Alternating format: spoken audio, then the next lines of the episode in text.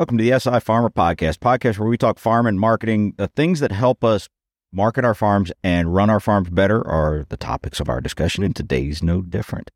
You know, the other day I was uh, in a business dealing with a, a company. We were doing some some I was selling some farm product, and the person that I was dealing with on the telephone, and I know her, she's a very nice woman, but her attitude on the phone was horrible to the point that, you know, it, you, you get that vibe of, man, I don't even want to do business with you because her attitude was so bad. Even though I know her personally, I know she's a very nice woman, but her attitude was so bad that you, you, you get angry yourself just dealing with that, even though you know better. And the, because I know better, you can let it roll off your back and, you know, it, it it's all good. But when we're dealing with customers, it's a good idea to sort of, you know, check our attitude at the door, make sure that we are coming across the way we intend to come across. So, anyway, let's jump into this today. I have a love hate relationship with marketing. Really? I've got to do what? All I want to do is farm. Welcome to the SI Farmer Podcast. If you want to market your farm, farm based business, or craft food business directly to the consumer, this is the place for you. Welcome to the show.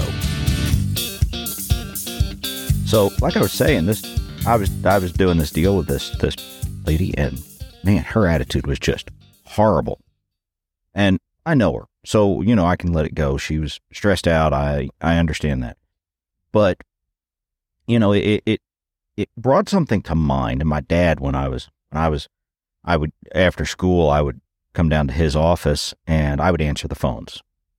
And my dad would always tell me, he said, "Put a smile on your face when you answer the phone." And you're like, what do you mean? Put a smile on my face. I, they can't see me. What, what does that mean? And, and he said, you know, when you put a smile on your face, it's reflected in your voice and your attitude comes across different on the phone. Telephones, I don't know if, how many of you know how, how telephones work, but when audio is recorded in a telephone, it compresses the vocal range. So it makes loud sounds, soft sounds loud and loud sounds soft. So it comes across very monotone phone. So you can scream at somebody and the volume doesn't change. But when you, people can tell your general attitude by the inflections and the things. And my dad always said if you put a smile on your face, it helps your voice come across better. And you know what? Dang it, he was right. He was. I'll read you the definition of attitude because I think it's interesting. The the uh, this is the definition I found online. It was a settled way of thinking or feeling about someone or something typically one that is reflected in a person's behavior.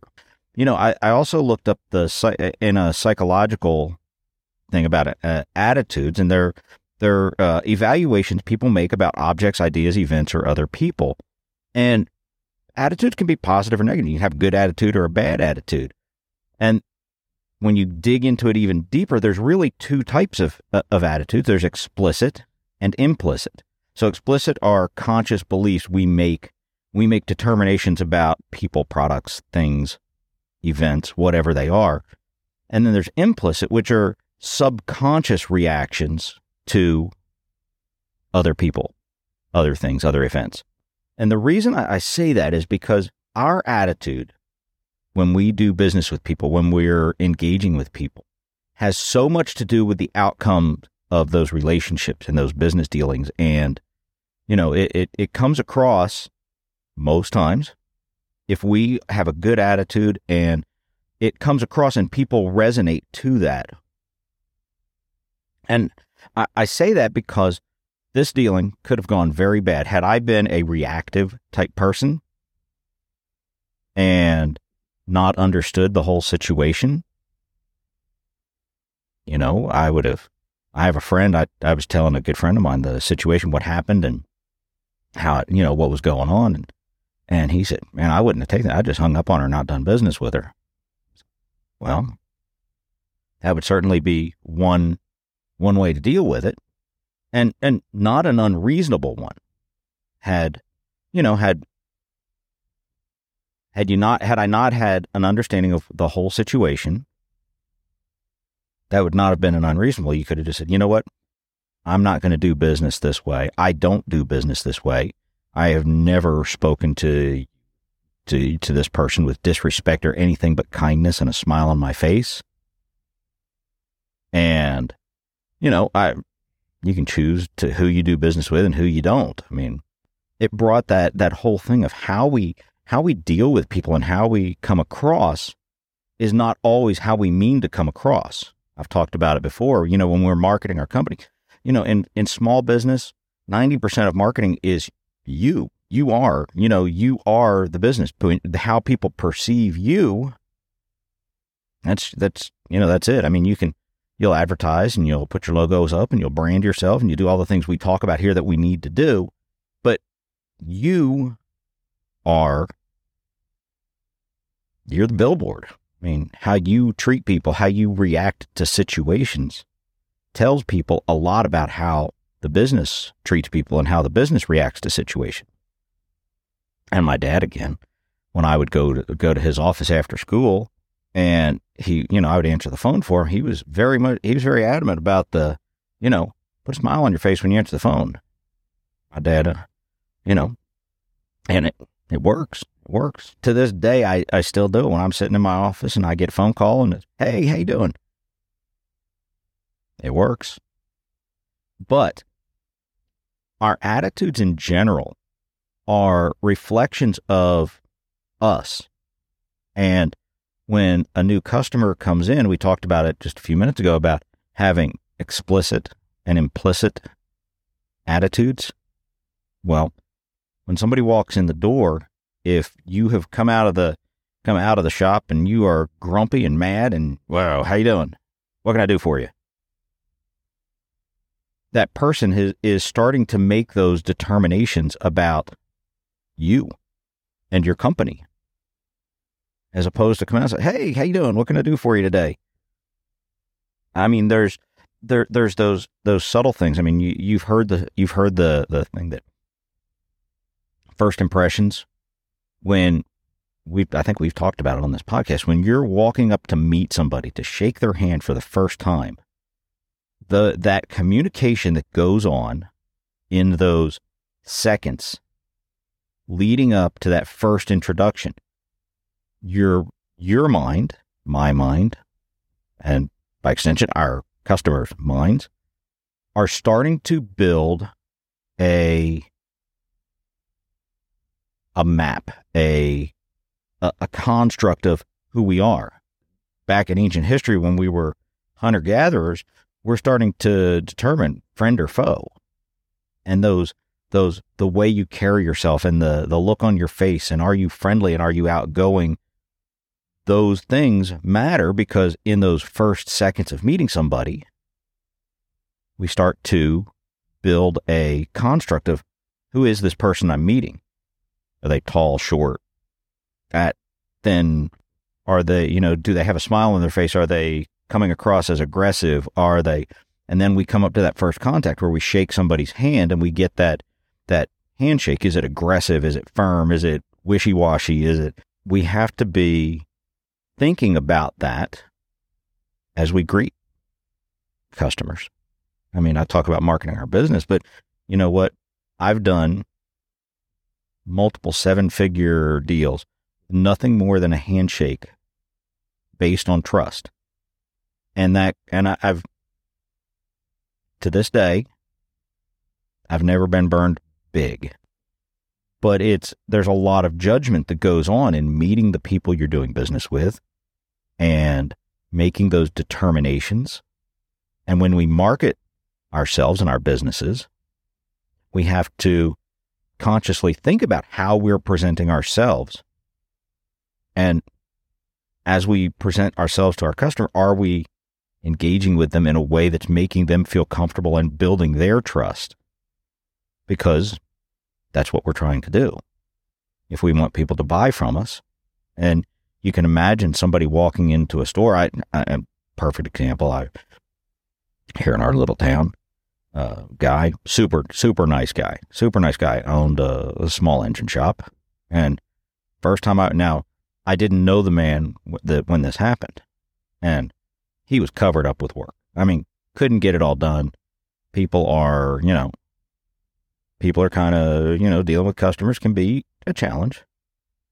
And I go in there and he comes out of the back and he's like, Hey, what, what can I do for you? And I'm like, Really? I walked in here to see if I could buy something from you. And, you know, I don't know that I feel comfortable right now. You know, you start to make those determinations. Now, after years, I know him. He's a heck of a nice guy. Um, you learn the situations. But when you're making those, that first interaction, it's, you know, we have to think about how we present ourselves. You know, we talk uh, to our customers, how we present ourselves to people. We've talked about it uh, on the show before. Um, the psych, psychi- psychiatrist uh, Cooley and the looking glass theory. How do how do we perceive ourselves versus how do others perceive us? You know, I I kind of boil it down into a little thing. You know, step around the step around the counter, you know, and look at yourself like your customer, like a new customer is looking at you. You know, are they? Are you building confidence? Are you showing them the the that you have concern for their well-being for their you know you're trying to help them make a good purchasing decision and you want them to purchase from you so you know when we talk about these things we have to be thinking about how we interact with customers so you know i uh, phone voice I, my dad again put a smile on your face Put a smile on your face when you answer the phone. You know, there's a difference. Hey, how you doing? Uh, hey, what can I do for you? Er, versus answering the phone and saying, "Hey, this is John. What can I what can I help you with?" Smile on the face comes across in your voice when you when you greet a customer. You know, there's few things better than a smile. And, and you know, it may not be your default status. I know, you know, it's easy to grumble and it's easy to be, you know, we all get bogged down with the the challenges of life. It happens. It does. But when we're trying to market our businesses and we're trying to be that face of our business, we have to sometimes step back and say, okay, deep breath, how can I help? And honestly, you know, uh, the way I, I, I told you about the, have probably talked about this a million times here is my super secret question. I honestly, I honestly want to help people. And so when I get to ask that question, what can I do to help? Okay, well, you know, ask it with true, genuine interest and concern is easy. But if I say, hey, how can I help you? versus when somebody walks in, go, hey, what can I do to help? Somebody's going to open up and say, here's my challenge. And that's when, man, somebody tells me what their challenge is. Man, that's when I go to work. What can I do? Okay. You know, the, the, that whole dynamic of interacting with customers. Um, another great story just the, just the other day called a, an implement dealer and having trouble with our dealers and called a new dealer. I've never dealt with them before. Um, good reputation. Good. So, you know, they have a good rep. The owner of the business, when I, when I told him my challenge, what was going on, he got on the phone and man, this guy was, man, he was awesome. He, you could tell this guy honestly wants to help me solve my problem. Now, I'm a reasonably intelligent guy. I know when he solves my problem, he's going to make a good bit of money. Right? But that's okay. That's what I, I, I, mean, I don't want to get taken advantage of, but I want, I, I want him to make money because I want him to answer the phone the next time I call and have a problem. I mean, this guy was volunteering, say, yeah, I'm going to run down there. We'll spend a couple hours going through this piece of machinery. You know, let's, let's get you where you need to be. I mean, this guy was incredible because he answered the phone, had a great attitude, had an attitude of how can I help solve your problem, not how can I help you part with the money that's in your wallet. Now, same result, right? He wanted to solve my problem. Now he's going to make money for solving my problem. But he started with how can I solve your problem, which made me happy because I had a problem I needed solved. And a previous dealer we had dealt with, you, you, you know, they, you know, you could tell that it was not that way. And, you know, I should bring up this. There is a difference between a genuinely true attitude of wanting to help and the used car sales schmarminess, we'll call it. Right? You know, I, I am a big believer in being real. Be who you are. Now, be the best version of you. Be the best version of you, but be you. And when I'm saying put a smile on your face when we're dealing with customers, I'm not asking you to fake you. I'm Just trying to get you to be the best you that you can be. And, you know, there's a difference between that and turning on the charm because you see the the guy who doesn't know what's going on and he's gonna he he's got a big check and you want that check. There's a there's a complete difference in the two approaches. And they may come across the same in the beginning, but it's easy to tell the difference given a little bit of time and a little bit more dealings. And